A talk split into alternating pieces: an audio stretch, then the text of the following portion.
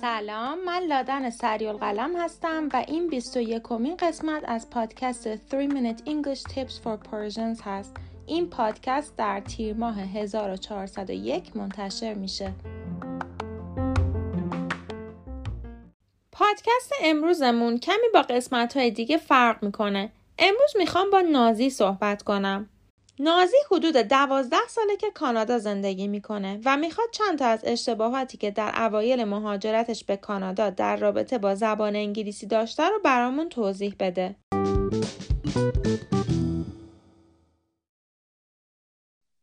خب نازی یکم از خودت بگو و به همون بگو قبل از اینکه مهاجرت کنی چقدر انگلیسی بلد بودی؟ سلام لادن خیلی خوشحالم که منو به پادکست دعوت کردی لادن من تو ایران از حدود دوازده سالگی تا 17 سالگی کلاس زبان می‌رفتم به صورت مرتب.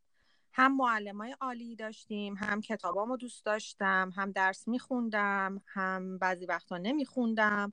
اونقدی بلد بودم که تو مدرسه و دانشگاه 19 20 بگیرم و توی سفر و خوندن کاتالوگ و دیدن فیلم منتمو بکشن تا اواخر 2010 که دیگه ساکن کانادا شدم.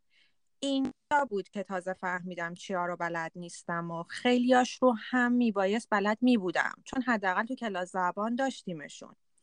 یکی از این پدیده ها پدیده در بود. منظورم همون در فارسی خودمونه. آخه لادن چرا این انگلیسی ها انقدر درهای مختلف دارن؟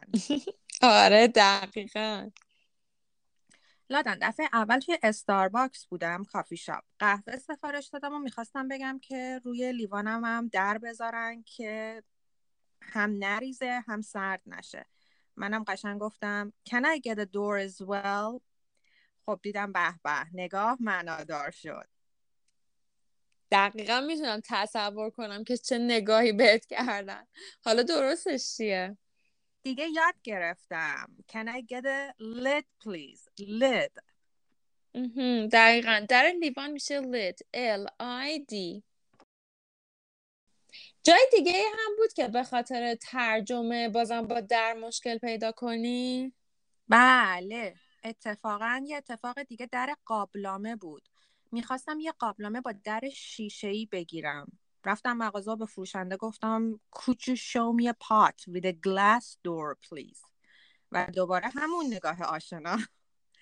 اومدم درستش کنم گفتم could you just give me a glass door please? و همچنان همون نگاه آشنا فقط میزان گیجیش بیشتر شده بود. اوکی. حالا من می‌خواستم چند تا مثال دیگه هم با لید بزنم.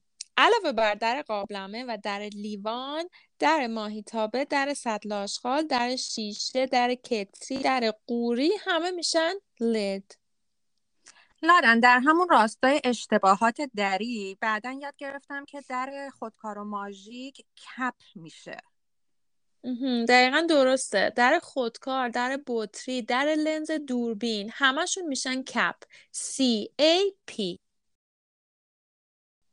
یه چیز دیگه ای که برای خودم خیلی جالب بود گیت بود. لادم من با گیت آشنا بودم به مفهوم دروازه ای که توی فارسی به کار می‌بریم.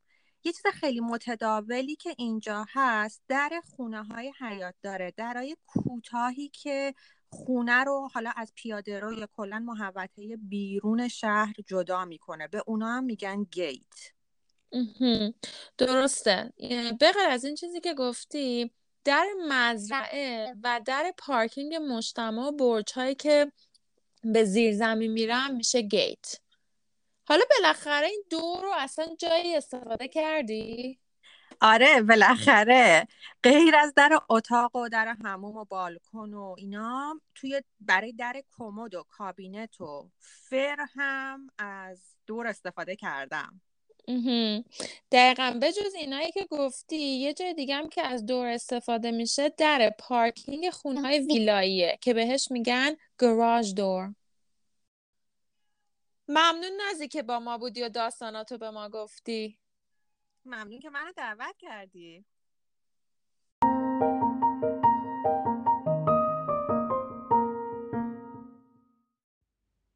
خب اگر بخوام جمع بندی بکنم لید برای در قابلمه در ماهیتابه در شیشه یا همون جار در کتری در قوری و در سطل آشغال استفاده میشه. راستی در سطل آشغال میشه داست بین لید مورد بعدی کپ برای در بطری در خودکار یا روان نویس و در لنز دوربین استفاده میشه که برای مورد آخر می‌تونیم بگیم لنز کپ. گیت معمولا به در مزرعه در ورودی حیات که معمولا کوتاهه و دری که به پارکینگ میره استفاده میشه. و مورد آخر دور برای در ورودی در اتاق در حمام در دستشویی در کمد در فر در ماکروفر در توستر و در پارکینگ خانه های ویلایی استفاده میشه که به مورد آخر میگن گراژ دور. البته این مواردی که گفتم صرفا مثال بودن و قطعا موارد دیگه هم هستن که برای هر کدوم از این لغات می‌تونین پیدا کنین.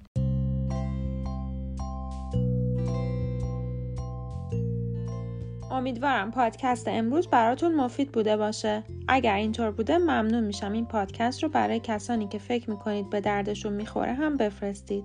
تا پادکست بعدی خدافز.